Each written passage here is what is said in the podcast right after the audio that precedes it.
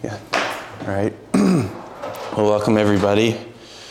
Finally, at the last five classes on the life and theology of John Owen. This is going to be a class on reading Owen. Uh, and I'm going to have three main points today. Um, and so we've thought a lot about uh, the remarkable life that Owen lived. And uh, we surveyed his major writings, and that's all fine, good. But what would make this little series most profitable, I think, would be is if we could come away with uh, a lifelong friend in Owen, someone we can uh, think, what would Owen say in that situation or that ministry context? Um, and so many of you um, are, are probably convinced already that, that it's good to have spiritual me- mentors from the past um, who can walk alongside you. Um, and then I hope that this, this class will also um, inspire a bit of in, intrigue to uh, do that. Uh, and um, that kind of leaves the question of where to start, right? Um, how, do, how do I approach John Owen? So I've got three points today um, that, that I hope will kind of in, inform a journey of, of approaching Owen and reading him. I'm going to talk about Owen's legacy and, and show you how Owen has been read by other people. Uh, second, I'm, I'm going to argue as best I can why you should, why you should read Owen and why he would make a great spiritual mentor. Um, and then lastly, uh, we'll, we'll look at specifically how to do that, or, or at least um, how I've attempted to do that. Um, but uh, let's pray first. Uh, Father in heaven, thank you for these last few weeks uh, where we could think about John Owen. Um, it's, an, it's important to us, Father, ultimately because you are important to us. Uh, we pray that you would use this time now just to spur us on uh, in, in gratitude uh, for, your, for your guiding of our lives and your guiding of all of uh, your church's history throughout the ages. Um, we pray that you would increase our joy in you and our faith and reliance upon your Son, Jesus. Amen. Well, um, it's, it's a gift that God has given us to learn from other Christians. Uh, we can all probably think of an older, wiser Christian who has influenced our thinking about God. Maybe that's uh, been uh, personal, uh, uh, a parent or, or a pastor uh, from our youth. Um, I'm sure many of us have, have read Christian literature um, and from, from pastors or theologians or Bible teachers um, that, that have influenced us. There's many today that you could be reading, like John Piper, maybe a, a, a Puritan scholar and pastor, Sinclair Ferguson, women like Jen Wilkin, or, or my wife is reading Elisabeth Elliot right now. So whether, whether it's been a personal influence or maybe it's somebody um, who, who's written something that has helped you, uh, probably most of us have that appreciation that, that there's wisdom that can be gained through Christians who are uh, wiser than us and, and through their teaching. Um, but while we may have that sense, uh, that, that that is a good thing. A lot of times, uh, in, the, in the case of Christians who have lived long before us, uh, and, and from whom we're, we're removed from their context, and, and even as we were just talking about, their, the spelling of their words and how they, how they would write, we feel a bit limited in how we can access them in, in their writings. And so that's been on, on my mind a lot through this class.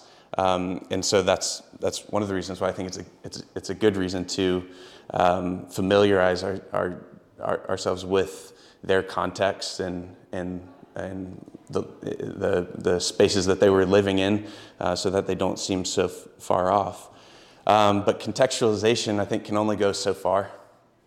Uh, and so, having surveyed with you all of Owen's life and times, um, today is, is my task is just to hand you over to Owen as smoothly as possible, to make that as, as easy a transition from thinking of his, his life and times into you reading Owen uh, as seamlessly as possible.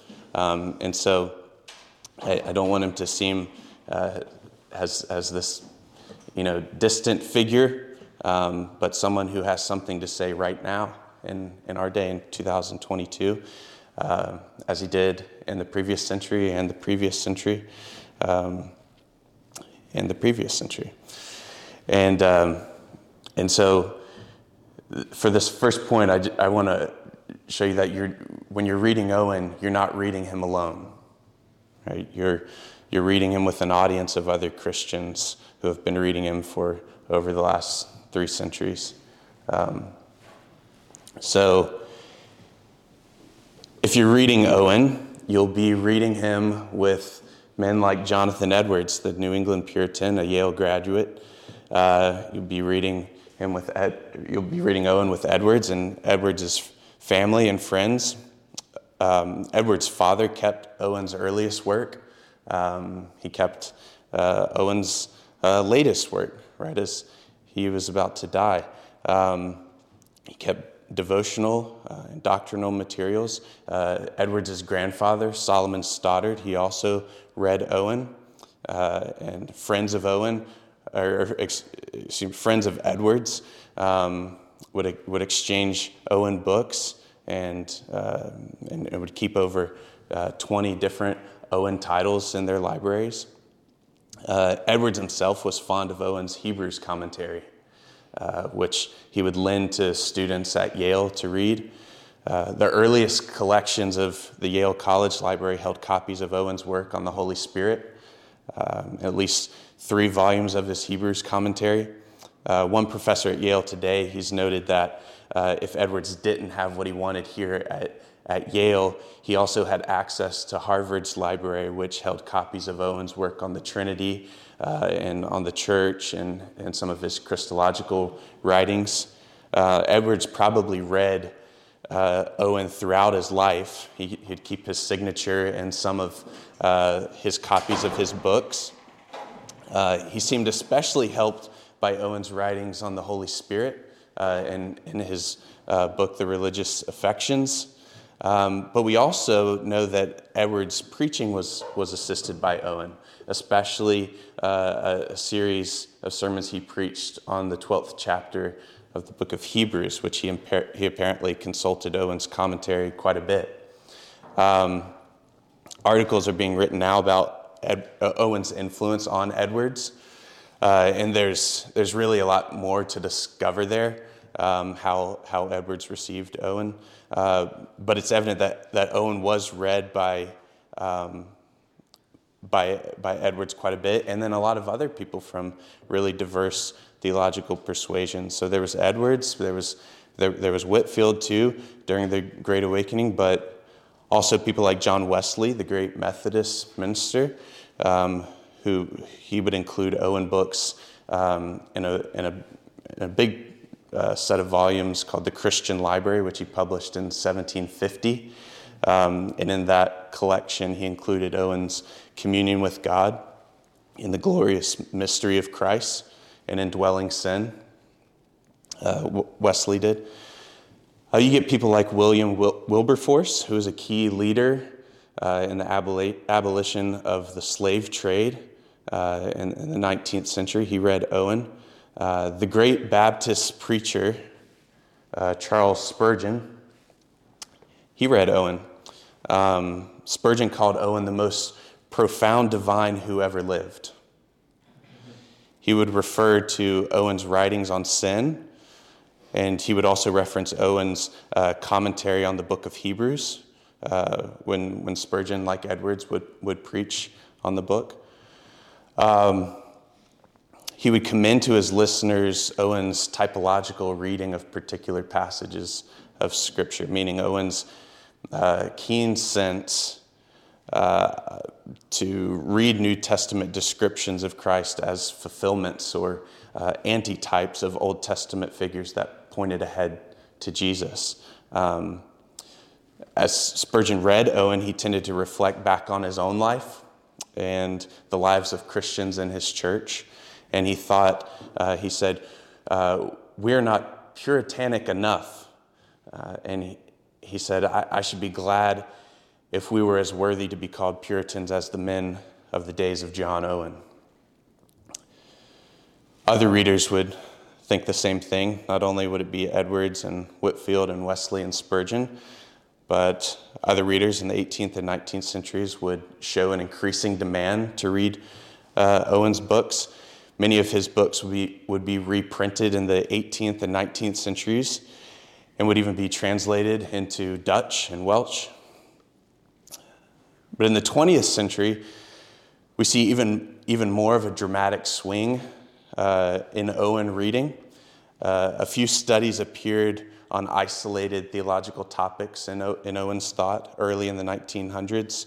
And then in the 1950s, uh, there's, there's a big push for Owen when, when the publisher, The Banner of Truth, they printed Owen's work, Salus Electorum, or The Death of Death and the Death of Christ. Um, and, and so Banner of Truth published that as, as Death of Death, which we've talked about. Um, and they followed up, um, they followed up this, uh, this, this printing of Death, Death of Death with um, 16 volumes of Owen. Um, that's the, the white and green ones there. And then after that, they, they published his Hebrews commentary, those seven volumes there um, afterward. But um, all, all of these represent Owen's, Owen's collected works. Um, their idea was to advance understanding of the history and doctrines of, of the Christian faith, um, especially um, as it was represented in, in, in the Puritan era. Uh, subsequently, Owen became the subject of a lot of scholarly inquiry. Uh, you begin to see a lot of dissertations popping up um, across the states and abroad on Owen's life and theology. And then, alongside this, historians uh, then began to understand Owen, but really the Puritans as a whole, as legitimate figures in history to be studied. They weren't uh, anti intellectual people, they weren't strictly dogmaticians, but they were influential thinkers and they were knowledgeable about philosophy. They were plotters, they were visionaries. Um, they drew on a deep intellectual tradition. And um, you, you move into the 1970s and 1980s and early 90s, as scholarly interest in Owen was growing. Uh, evangelical interest was, was growing as well. Uh, J.I. Packer is probably the single most influential reader um, in more of our modern times uh, of John Owen's theology. Packer said that he owed Owen more than any other theologian. Uh, Packer, in a way, made it a life mission to put the works of Owen and, and the Puritans into the minds of modern audiences. He contributed essays and books on Owen and the Puritans that helped really what we're trying to do here to bring the Puritans down into the, into the local church, make the Puritans ex, as accessible as possible. Um, they're not far off, and so Packer did a lot there. Um, there were other inf- influential readers of Owen before Packer, A.W. Pink, uh, Martyn Lloyd-Jones, Jim Elliot. Um, but from Packer, really, uh, in, in, the work of Banner of Truth came more modern readers like, like John Piper, who puts uh, Owen alongside uh, giants like Augustine and Luther and Calvin and, and Edwards. Tim Keller, he once said that he would not be in the ministry uh, if it were not for Owen's writings on sin. And so, what we see um, today from readers of Owen is probably less uh, of an interest in things like his politics, which we've talked about some, uh, his political theology, but uh, there's, there's been a real growing interest in Owen's uh, writings on religious experience. Um, numerous theologians and sociologists even have, have noticed how the, there's a younger generation today of, of Christian readers who are growing tired of uh, kind of a, a pre-packaged superficial theology, right? Um, you may have heard of the young, restless, and reformed, right? um, where uh, some people have, have, have called it a, a moralistic therapeutic deism, right? That they're, they're tired of kind of a, a, distant God who gives rules and makes you feel better, right? Uh, and, and frankly, for a lot of folks, that, that, that isn't satisfying them, and it shouldn't. And so, within that culture of kind of longing for uh, the richness uh, of a robust, a full of biblical and historical uh, Christian theology, Owen readership is exploding. Uh, Owen gives us a God of the Bible who is both transcendent and he's immanent. Right? Um, but that's not to say that Owen isn't difficult. He is. Um, he makes you work. His, his, his prose are difficult, they're challenging. Um, but if you can kind of ascend the top of the mountain, the view he gives you is great. He, he will really help you. Um, help you understand your Bible, help you think about God in very clear biblical ways. Um, well, why you should read Owen. So, if you're going to climb that mountain of Owen, you need to know uh, that you're not going to be doing it alone uh, because Christians have, have consistently been coming back to him all these years. Um, but why are they doing this? And is it worth it for you to read John Owen? And so I've thought about this the last couple days, and I've kind of condensed, condensed it to five reasons why I would say to, why you should read Owen. Um, first, Owen lived a remarkable life. Uh, a remarkable life of faithfulness to God. He lived a godly life. Uh, he lived a sacrificial life. He endured trial. He endured uh, suffering um, throughout his life uh, as he maintained the Christian faith. He died honorably, right? He died as a Christian. Uh, he died in Christ, and that's that's a great prayer. As I've thought about it, like there's there's not much better thing that we can ask that I would live faithfully and die a Christian, that I would die in faith. Um, and so we can read his theology and, and muse over the context in which he was writing and think about Owen catechizing families in, in that struggling congregation early on in his ministry as, as he's reflecting on the frailty of life, as, as his family is suffering loss of their own. Um, or you can think about him encouraging students to go to war with their sin in their hearts while he's at Oxford and while he's battling to reform the university around them. Or you can you know, read his restoration sermons and you, you put yourself among the congregation and gathering, you're, you're gathering quietly in a home in Stadhampton and you're evaluating whether or not it would, it would be better for you to conform to the, the religious demands of the state or whether it would be better for you to face persecution. And so we can read, we can read Owen and think about his, his times and, and the context they were written, and that can be really edifying for us. So read Owen because of the life he lived. Um, second, read Owen because his writing will help you love the church. Uh, Owen talks about the church as both Catholic and mystical, and also visible and organized, meaning he talks about the church as all of believers, uh, a long line of them throughout history, all of whom, all for whom Christ died and, and over whom he reigns. And then the church is also a physical gathering, right? Individuals gathering around the Word of God.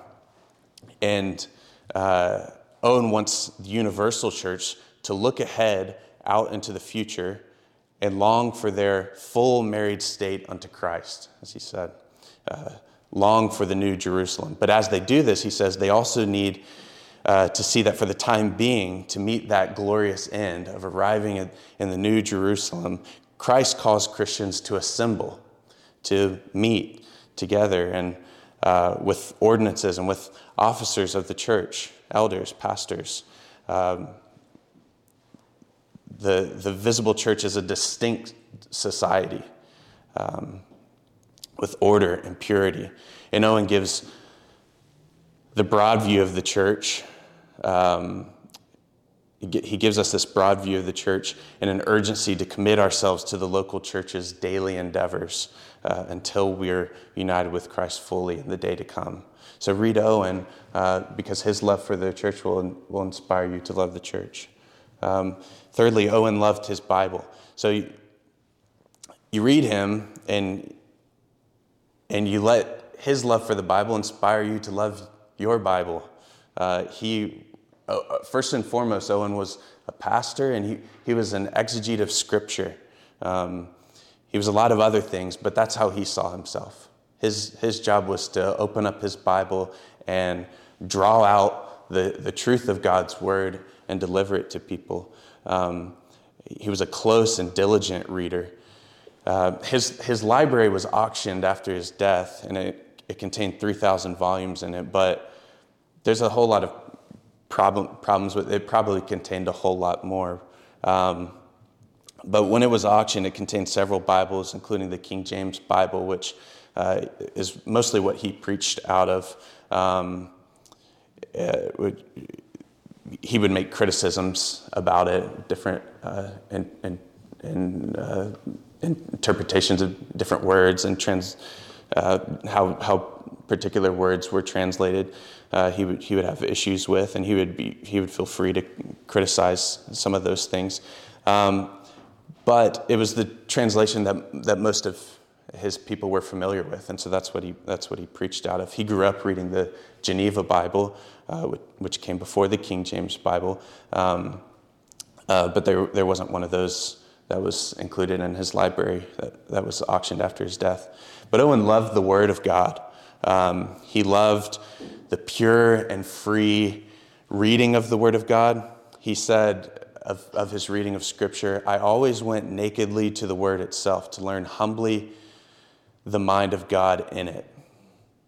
So, uh, reading the Bible was for Owen also a spiritual experience. Um, when, when the Christian reads the Bible, he says the Holy Spirit testifies to the heart of the believer of the authority and the truthfulness of Scripture. And the argument he was making, it wasn't a circ- circular argument, which sometimes Christians are, are criticized of making. Like, I know the scripture is the word of God because the Spirit tells me it's, it's the word of God, and I can trust the Spirit because I can trust the scriptures, and on and on, that kind of thing. But for Owen, and, and I've heard this dis- described elsewhere too, uh, people like Piper, um, but for Owen, it, it was more um, a matter of just going deeper and deeper. Uh, it was instead that the Spirit testified to the authority of the Word, and it brought you into a deeper understanding of the Word. And then in, in the deeper understanding of the word, you were now becoming more reliant on the Holy Spirit and in deeper fellowship with Him. And so it was a process of journeying deeper and deeper into the, into the riches of God's word. Um, and so I think reading Owen will, will help you gain an appreciation of, of what's taking place spiritually when you're reading your Bible. Um, fourthly, when you read Owen, and this is, this is a big one, I think. When you're reading Owen, you're not just reading with other Christians who've come after him, you know, like, like Edwards. Uh, and, and you're not just reading Owen, uh, you're reading those who Owen read. Um, Owen loved church history, and he'll introduce you to other godly believers from ancient past. He'll introduce you to people like Augustine. Did I do there? He'll introduce you to Augustine. He'll refer to Augustine on topics like uh, the foreknowledge of God, on God's providence, and on original sin. Um, Owen was happy to commend Augustine and other church fathers, especially on, on, on the topic of original sin. At one point, he, he, he'd say, if, if any would know how considerable this article concerning original sin has ever been accounted in the Church of Christ, just let him go consult the writings of St. August, Saint Augustine or Prosper or Hilary or Fulgentius or any of those learned fathers from whom God stirred up to resist and enabled to overcome the spreading of heresy. Uh, he loved Augustine's Confessions, uh, the story of uh, Augustine's conversion to Christ. Uh, he appeals to Augustine on things like pagan idolatry. Um, and like anyone else, he won't, he won't agree with Augustine on, every point, but on a lot of points he does agree. Um, he uses, Augustine comes up over a hundred times in his writings. His favorite phrase from Augustine uh, was, was on uh, the topic of obedience flowing, uh, flowing out of the gift of faith, where, where Augustine says it's God, God is crowning his own gifts in us. Um, that was, that was a, a, favorite of Owen's. Um, Owen will introduce us to other figures uh, who, who are of, of different uh, theological persuasion, um, like Thomas Aquinas, uh, who Owen had a lifelong appreciation for. Um, Owen's writings reflect uh, Aquinas on divine simplicity or God's immutability um, and uh, the hypostatic union of Christ, that, that Christ being perfectly at once fully man and fully God. Uh, Aquinas helps him there. He has clear differences with Aquinas, obviously, especially on the authority of the Catholic Church, um, of, of, the Catholic papacy. Uh, but really, where Owen draws from Aquinas is on method. Um, in terms of method of approaching theology, you see a lot of uh, Aquinas and Owen. Um, and so uh, you get Augustine and Aquinas, you also get uh, John Calvin. Um, Owen was said to be the Calvin of England. Uh, one person has said that, that Owen was the foremost expositor of high Calvinism in England in the second half of the 17th century. But it's not just the doctrines of grace, it's not just Calvinism uh, that Owen gives us from Calvin. But following Calvin's lead, Owen gives us a high view of God, right? That God reigns supreme, uh, that God is in control, um, that the world is not about us, but it's about God. Um, and everything we know about God is from God, right? That's, that's all coming out in Owen, and, and a lot of it's coming from, from Calvin, especially. Um, Owen would draw these things out in his preaching a lot of times, um, not just in academic or polemic works, um, but in sermons, he would often commend Calvin to his listeners. Uh, and and he, he certainly seemed to, to have wanted them to be familiar with Calvin, and a lot of them probably already were. Um, they were uh, well read in, in, the, in the Christian tradition. Um, but for us, uh, re- reading Owen may be an entry point to people like Calvin. Um, fifthly, uh, a fifth reason why we should read, um, pull it up there. There we go. Um, you should read Owen because Owen was a great thinker. Uh, he'll help you think like he did, which is a good thing.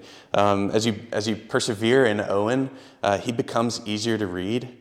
Um, but as you're reading him, you see how orderly he is in laying out his arguments and how exhaustive he could be on a particular topic.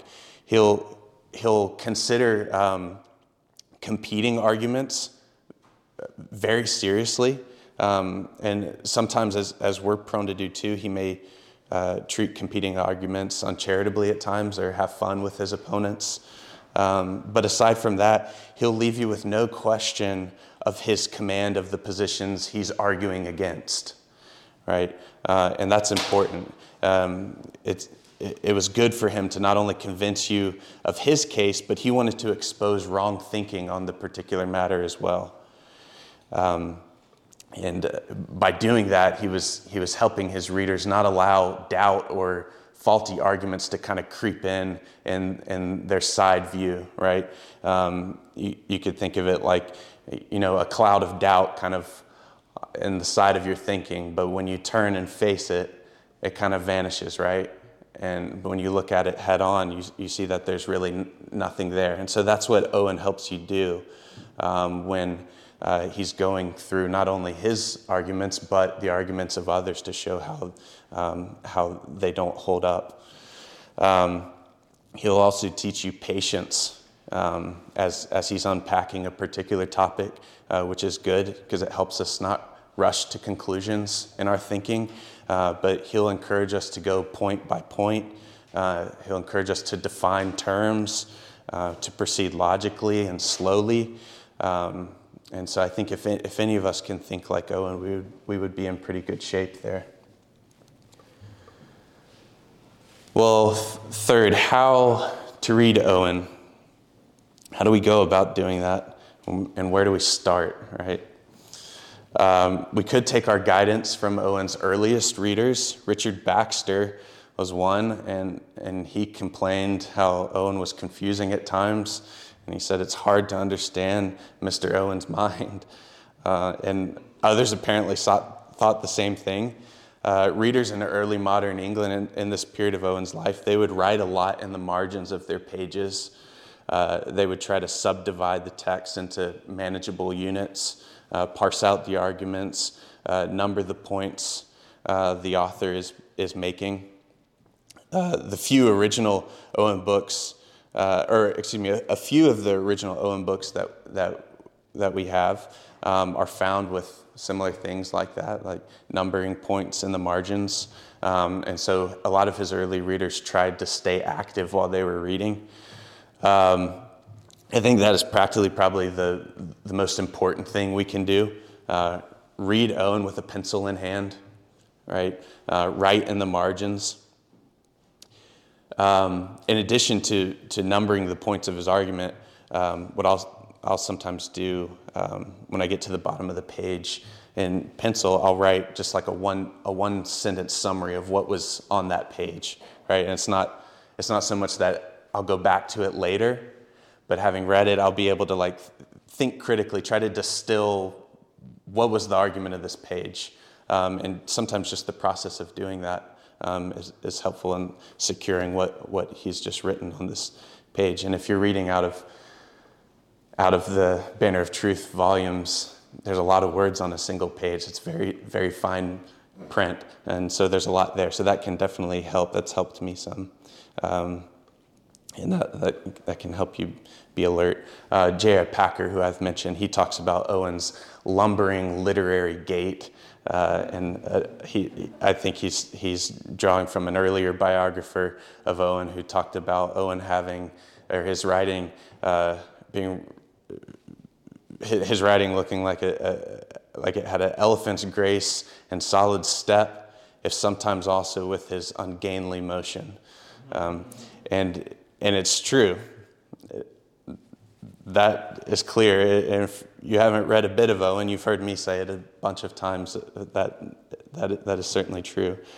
Um, and so I would, I would suggest being as active as possible while, while you're reading him uh, with, with your pencil in hand. If you don't, you may end up like some of his other readers who uh, would doodle in the margins, right?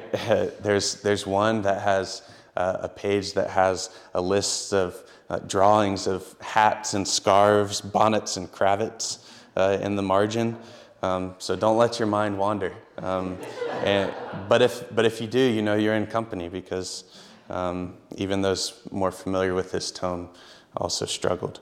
Um, another thing I'll say is if you're reading directly from Owen's collected works, and you certainly don't have to, and I'll talk about that in a minute, um, but if you're reading from his works, uh, take note of the outline that the publisher gives you at, at, the, start of the, at the start of the book.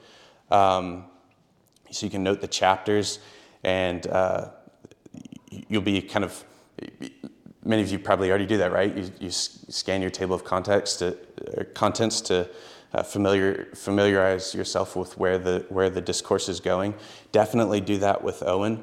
Um, and that'll help you not to get uh, bogged down in some of his subpoints and then his subpoints of his subpoints as you're reading it just familiarize yourself with, the, with that, those, the, that main outline at the start um, so you don't get kind of lost once, once you're in the middle.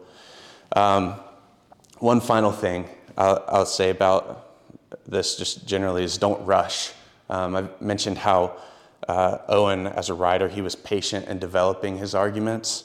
Um, and, and so we should remember as readers not, not to rush. But if you find something good, read it again. Um, and then read it again and meditate on it, right? Think about what, what your goal in reading Owen is. Um, and so turn to the passage, passage of Scripture that he may be referencing and read that pas- passage of Scripture and meditate on that.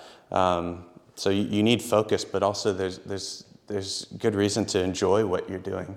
You know, try, try to squeeze out um, what, what spiritual fruit you can from it and don't rush. So, um, just moving in terms of more and more uh, practical instruction, where do you start? Um, this is a QR code. I don't know why there's a little dinosaur on there, but I made a QR code um, that if you have a smartphone, I want to see, see if you can try it, and maybe it'll come up on the on the on the video there too. But um, see if you can do that. Um,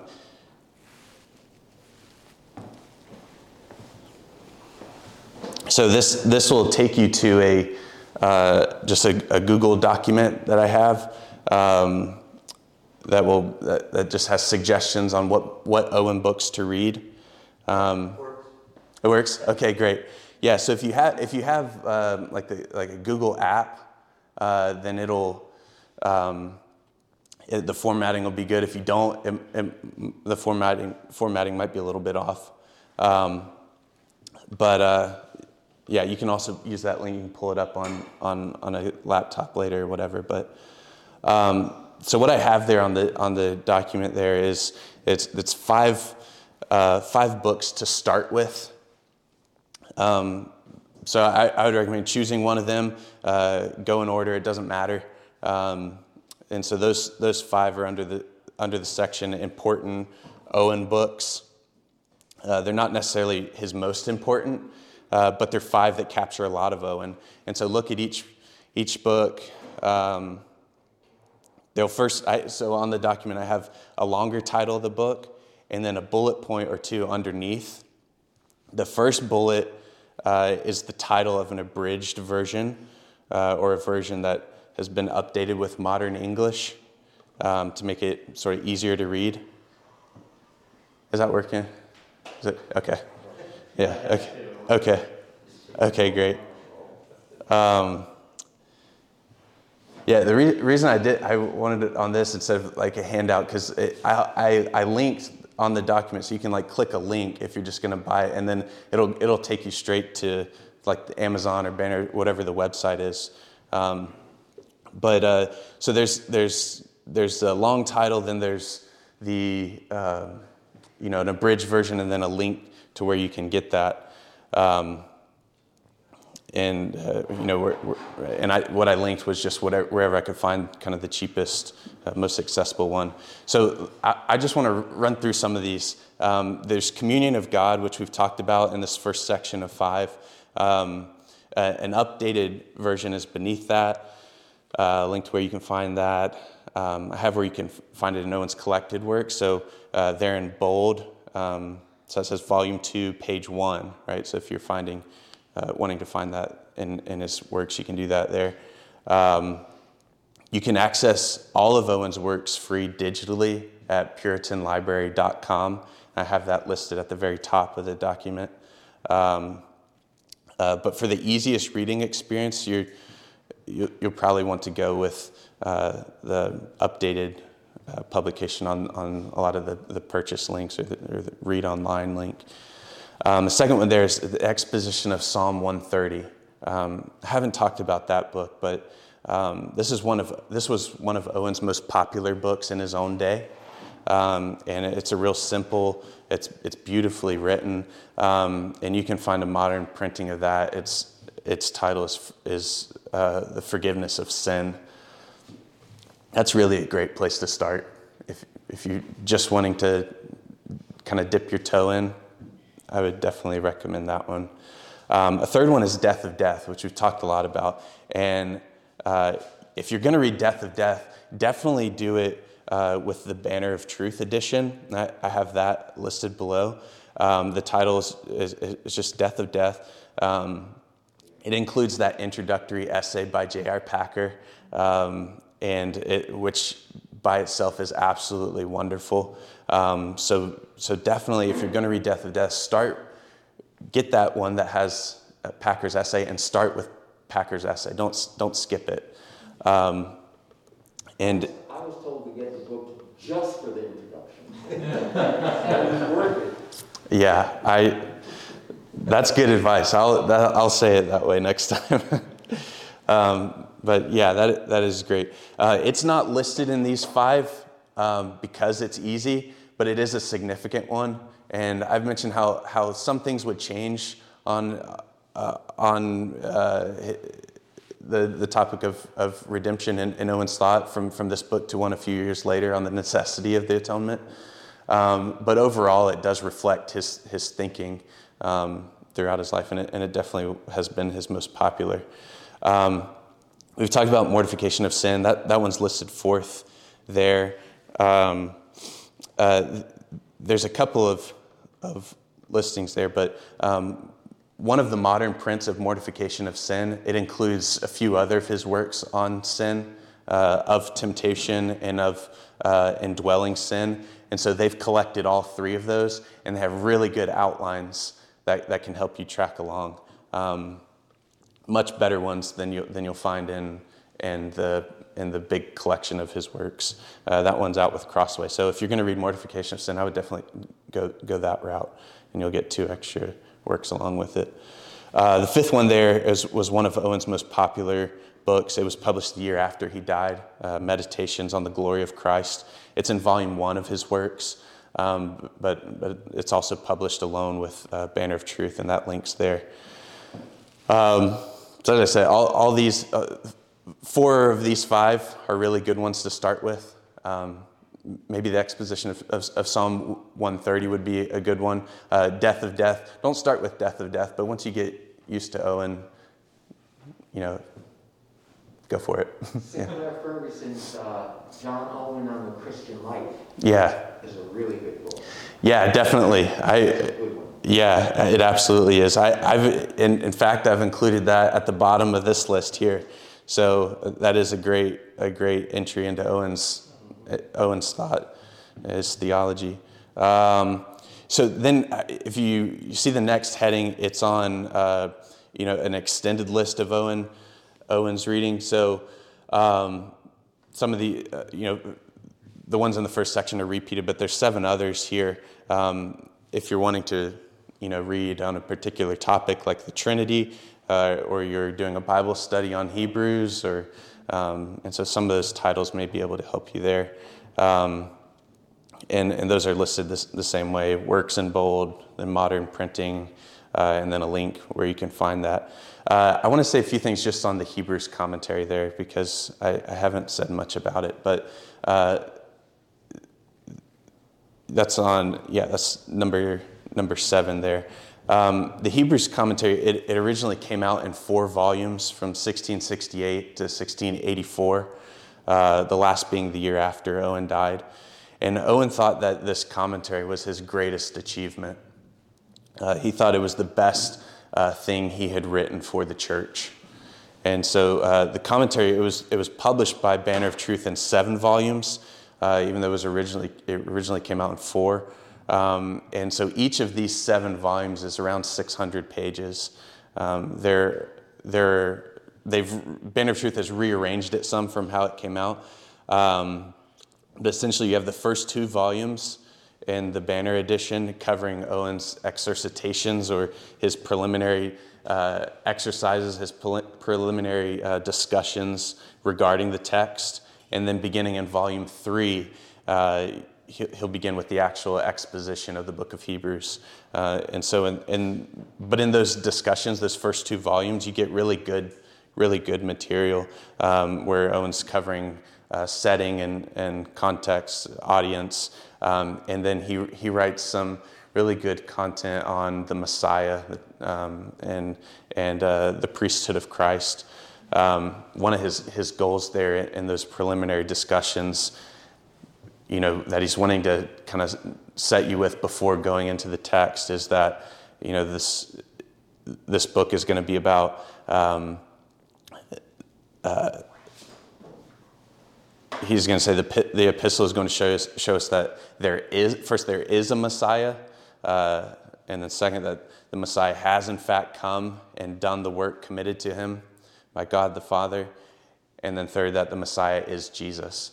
And he's very slow and delicate in how he, and how he does this, but it's, it's, it's, it's really good preparation uh, for you then to go verse by verse through, through his commentary.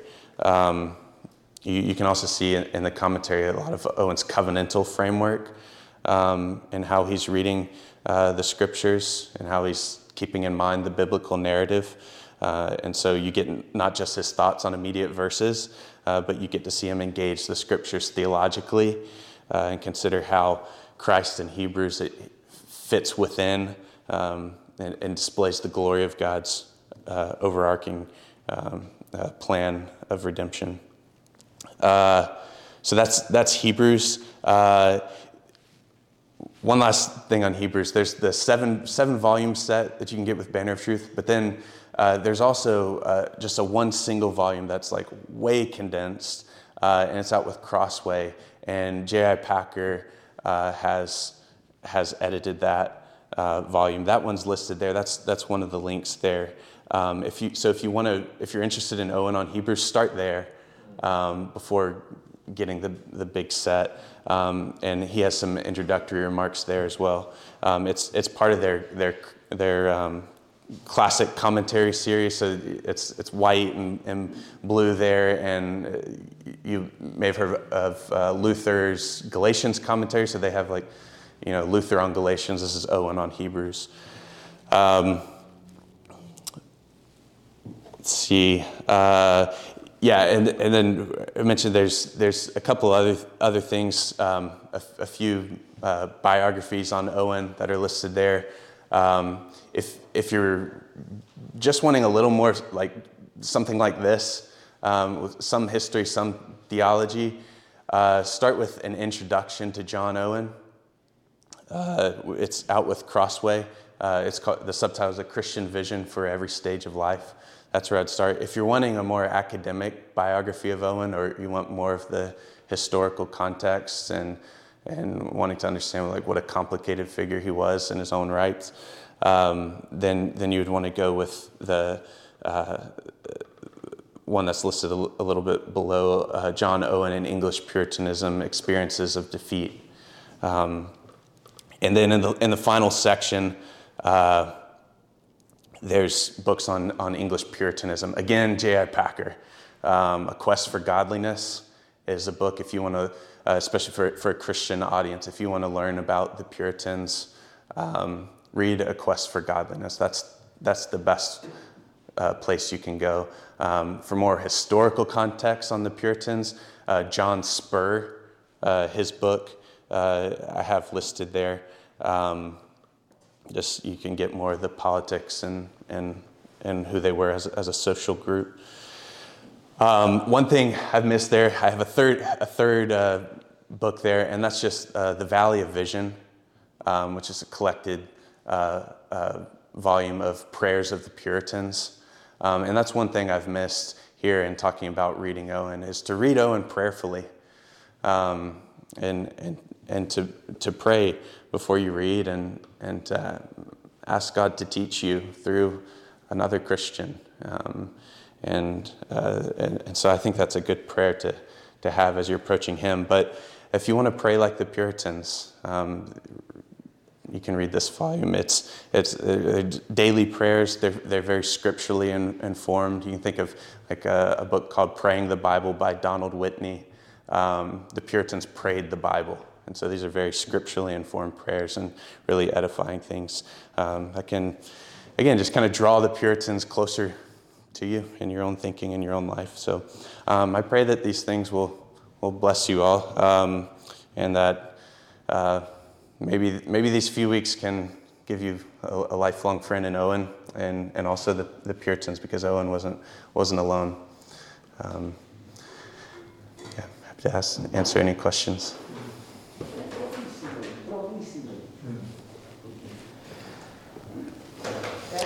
Yeah. I'd be, um, I'd, I'd love to hear how your study of Owen has affected your own spiritual life. If you're willing to share. Yeah, sure. Um, yeah, I, I, I, came to Owen um, and by reading Death of Death. Uh, so, not how I would recommend approaching Owen, but I had, I had godly friends who, uh, who loved the Puritans and loved me and recommended reading Death of Death. And so that was, that was a challenge to, to read Owen, but um, I'm not sure I came away with a whole lot other than Owen was way over my head. Um, and uh, then I've, I've, mentioned a few times about communion with God and how that, that book has meant a lot to me. Um, and uh, I, th- I, think that's when I was kind of getting an entry into Owen and, and realizing how he could affect, you know, my day-to-day life, not, not just uh, thinking um, uh, theologically, but, but in a way kind of removed as, as I felt like Death of Death was for me at that point. Um, but yeah, that's, that's, that's where I, I, I, I started. And then f- from there, I, I read uh, J.I. Packer's The Quest for Godliness. And so now I'm thinking about Owen, you know, among a body of other uh, Puritans who loved Christ um, and, and wanted to, you know, bring doctrine into daily life. Um, you know, a lot, a lot of times, I'm, so I'm, I'm doing academic work on Owen, and um, I, I consider it a great kindness of God to allow me to do academic work on someone who has meant a lot to me spiritually. Um, sometimes what I'm reading is, isn't, uh, doesn't feel that uh, uh, sensational um, like reading a lot of like kind of the political sermons and things like that, where I feel kind of removed from some of the specific things he's talking about. Uh, but on the whole, you know, um, even, even doing academic research on Owen has, has been, uh, yeah, just really edifying. I, I, think the more I've learned about his life, um, that's had close to, if, if not more, impact than, than the, the theology that he's given me, which I'm thankful for.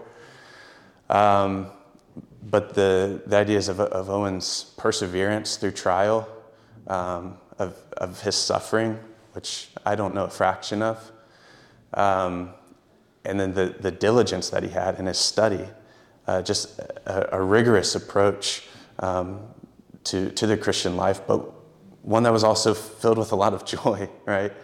Um, so that, that's helped me a ton in, uh, in, in motivating me to um, a- approach the Christian life with discipline. And often when you're reading Owen, I'm not nearly as disciplined as Owen. And, uh, and, and so I think God's used that to humble me. Um, and I think you'll find that, you know, reading a lot of Christians, you know, a, a lot of um, a lot of works from from godly believers, um, and that's that's a good thing. I I hope that happens more. It's good to be humbled by, um, you know, godly godly people. Um, yeah, I, I, mentioned how I, I guess I, I, may be in that group of, of the, the young, restless, and reform, right? Who, who came out of a culture of uh, you know, maybe a more superficial or uh, kind of a pragmatic um, type, type of ministry experience. And Owen filled that void richly. Um, and, and so I'm thankful for that. Yeah. Just a comment uh, and a question. Uh, I came, I've read some Owen, but when you mentioned J.I. Packer, for me, that like I came to the Puritans through J.I. Packer. So knowing God, number one, but then question godliness, the intro to the Death of Death, when I was a young Christian. So um, I think that kind of like drew me into the depth and the riches of, of Owen and some of his contemporaries. Um, I I wanted to ask you a question about um, some of Owen's writing the Spirit.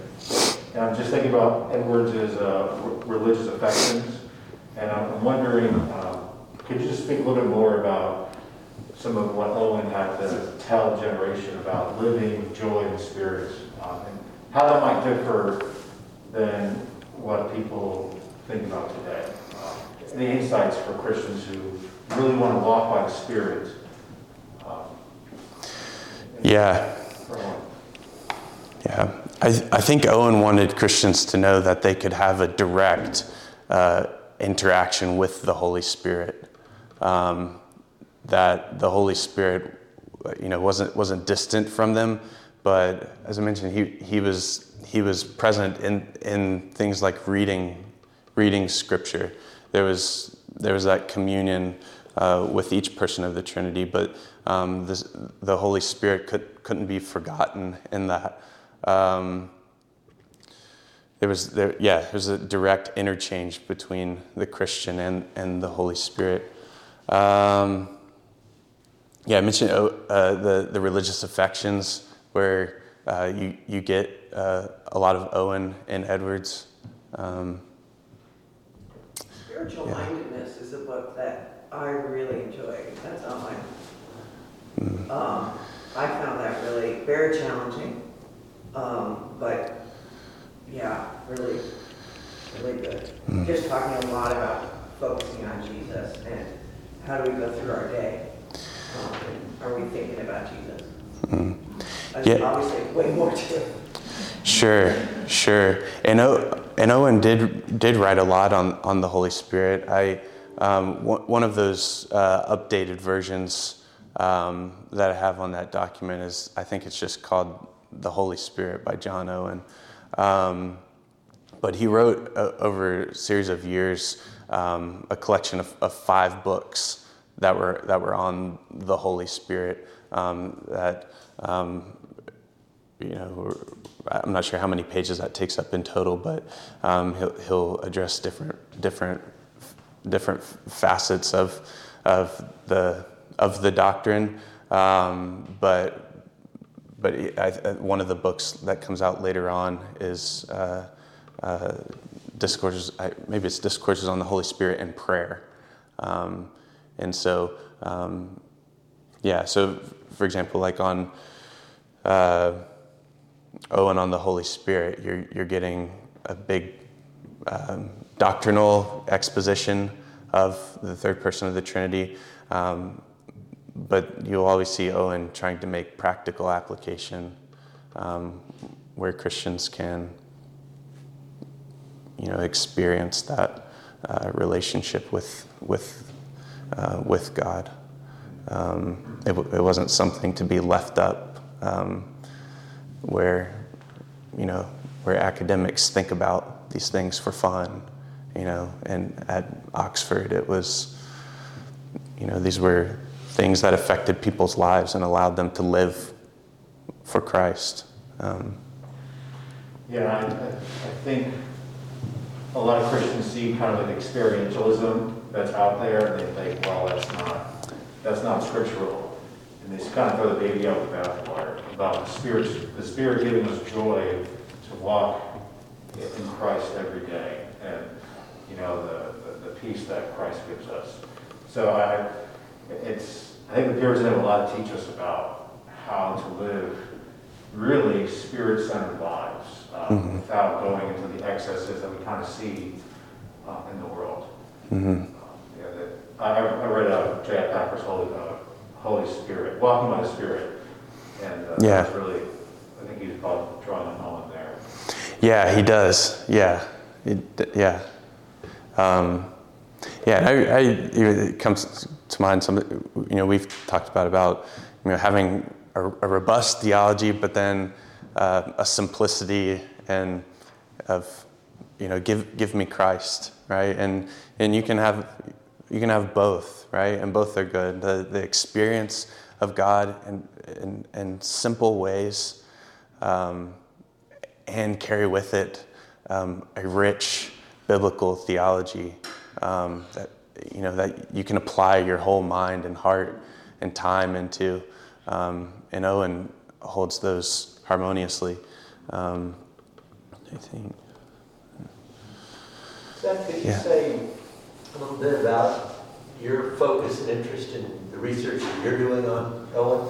Sure, sure. Yeah, so I'm working on Owen's anti-Catholicism, and so Owen Owen's writing against um, Roman Catholics, which was a really big issue in his day.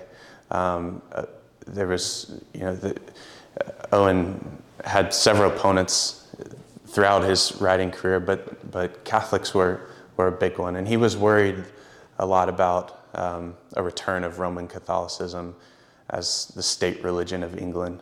Um, Is he before Turretin or after Francis Turretin? A good. I don't know Turretin's dates. By, um, Owen, Owen's 1616 to 1683. I'm Turretin? Sure. Yeah, I'm not, I'm not sure off the top of my head. Um, but yeah, I, um, so a lot, a lot of my work's kind of um, trying to track Owen moving from someone who's displaced after the restoration to this big career, and now he doesn't really know what to do. Um, who's kind of concerned about um, a return of Roman Catholicism, and then little by little becoming uh, more radical in his thinking. Uh, what what what practically uh, can Christians do um, as the as the possibility of a return to Rome seems more and more likely? Um, and so uh, it's it's um, it's more of a social history. It's it's not. I, I'll deal some with his his theology, which there's there's plenty of that there in his writings against Rome. He's really consistent with with with other with other Puritans, you know, on on the priesthood of Christ and uh, the, on on the Catholic Mass and the Pope and all, all of these things where you get a lot of like really punchy language, um, where where Puritans are kind of you know, labeled as like angry people who, um, you know, had had to be their their particular way. Um, I'm not dealing so much with that, but but more um, seeing how Owen interacted with with with different people and how he tried to promote his ideas. Um, and I, I think Owen Owen really gave shape to um, a, a new wave of uh, anti-Catholicism in in later uh, England in, in, the 1670s. Uh, I think he had a lot of fears about uh, the government um, and, and what it what could what could happen if um, you know there's a, a, ruler who has a lot of power and can um, you know can can determine you know what what the state religion is going to look like. Owen wanted a lot. Uh, he wanted representation, and that's where you see a lot of his toleration writings come out. Um, but Owen was talking about those things a bit earlier than, than I think a lot of other people were. Um, and uh, part of that may have just been, you know, how, how shook up he was uh, uh, at the restoration. You know, I think it jumbled him up a bit and caused a lot of fears about what could happen. And so he's, I think he's thinking a lot about um, really how bad things can get and um, say a little bit about, uh, in his views on toleration, the, the, the grounds of religious toleration, but its limits in his, in his mind? Yeah, the grounds were um, really rooted in, in the conscience. He felt like the conscience couldn't be touched um, but by God speaking through Scripture. Um, and any violation of that, other than a Christian's freedom to go to the text in community with other Christians um, and, and inform their worship that way, was going to be a violation of that. And so he, that's what he would argue on, on the basis of conscience that, um, that the government had an obligation to not violate that before God. And they would be judged if they did, he thought. Um, the limits, uh, it, it, wasn't religious toleration in the sense that, that we necessarily think of it now, because there were limits. Um, for example, o- Owen would um, be okay with uh, Baptists being tolerated and, uh, and, and Presbyterians, Congregationalists like, like him, himself. Um, I thought he was an independent. Yeah, he was, he was an independent Congregationalist, yeah. Yeah. So he, he was a, a, a Congregationalist like, like we are as, as, as Baptists, um, but uh, you know, he, he, he believed that, you know, infant baptism, um, things like that. Uh, So you were But- pushing yourself yeah. the limits. Right, yeah, but the limit, um, so those would be tolerated, but, but uh, Catholics, um, he, he thought Catholics um, shouldn't be tolerated in, in England. Now, he, he would change a bit, like in, in the 40s and 50s, he thought that it, Catholics should, uh, Catholics were criminals. So if they wanted to practice Catholic Mass, then they should be arrested. But later on, when he's, he's, he's needing toleration himself, he's, he's a little bit looser on that, where he says, we want toleration. Catholics shouldn't be tolerated, but they're not criminals. Um, so uh, it, it was kind of a, a, an interesting nuance where um, he was needing, I think the reason he was saying that was because he was needing to downplay how uh, intense he had, he had been in the past. Um, and, and trying to trying to appeal as, as someone who is I'm just this man who wants toleration. An interesting nuance is what I call hypocrisy. Well, I don't know. I don't think he was a hypocrite. I, I think I think he I think he was in a in a difficult position, right? And and he and he may have changed his mind too, right? He he may he may have understood things differently. It, it was hypocrisy. That's different. Calling a person a hypocrite and saying what you're saying is hypocritical. Two, two different things. I mean, Yeah. I'm, I'm hypocritical. I've done a lot of things where I'm saying, damn, Raul, you're, it's, it's hypocritical.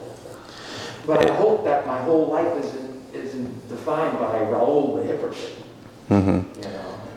I think that's fair, and and it does. Whenever anytime you see a difference in somebody's thought, you have to ask that, um, and you also kind of leave open the possibility that, um, you know, he he was trying to make the best case he could for people who wanted to worship God, and so how could I get that done? So, may, he yeah he maybe he opens himself up to to to that criticism, um, and and maybe he's being pragmatic. You know, I kind of lean towards towards Owen being more of a pragmatist, um, just just because of kind of the chaotic scene that he was facing. Um, but you know, his his adversaries were were very quick to call him on things he had said in the past, and um, that didn't get past some of his readers. You know, So what did he mean when he said, so for example, Roman, Roman Catholics uh, shouldn't be tolerated, but they're not criminals? So tolerated by who? Presumably, he's not, doesn't mean the government, because they're only concerned with whether, whether you're criminal or not. I mean, I, I mean. right? So tolerated by whom and how? What would, what would toleration look like? if It's not criminality. Yeah, that's a good question. So it would, I think, what Owen was get, was aiming for was uh, kind of a loosely enforced um, uh, policy towards Catholics, to where um, Catholics are uh, aren't.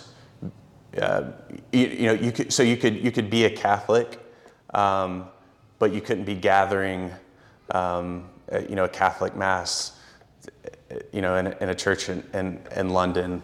Uh, that that would be broken up. Like Owen would want that broken up. You could you could get in trouble for that. Um, but uh, if you know if you say I, I'm a Catholic, like I'm, then you know you- we're not going to hunt you down, sort of thing. Like you you could maintain that. Um, You might be able to privately practice your Catholicism, but it couldn't be publicly acknowledged. I think that's right. And then uh, you know, a lot of times thro- throughout those years, there were there would be policies in place, but they wouldn't really be enf- enforced a lot. And Owen benefited from that kind of thing. And I, so I think I think maybe he's he's thinking about those times. So, uh, you know, there's a little period in um, you know 16. Uh, uh, 66, 67, after the Great London Fire, where there's still a policy against people like Owen, but it's, it's being loosely in, enforced, and he's able to kind of move around and preach in places and not, not get in trouble. Um, Don't ask, don't tell. yeah, right, right. Um, but yeah, it, it, it's a fair question because what, exactly does that look like? Um, it- that's, that's kind of where I've landed that I, I- you could be a Catholic, but don't make a big fuss about it and gather in big groups. Um, he, th- he thought, um, I- think Owen was, was making appeals there about um, kind of the peace of the kingdom um, and, uh, you know, wanting, wanting religion to, you know, um, be such that, you know, their, the economy was doing good and um, England was flourishing and things like that. And so, um, yeah, that's that's one of the one of the ways he was making a case for for himself. But um, yeah, anyway, yeah. Great, everyone. Thank you, and uh, Thanks, thank you.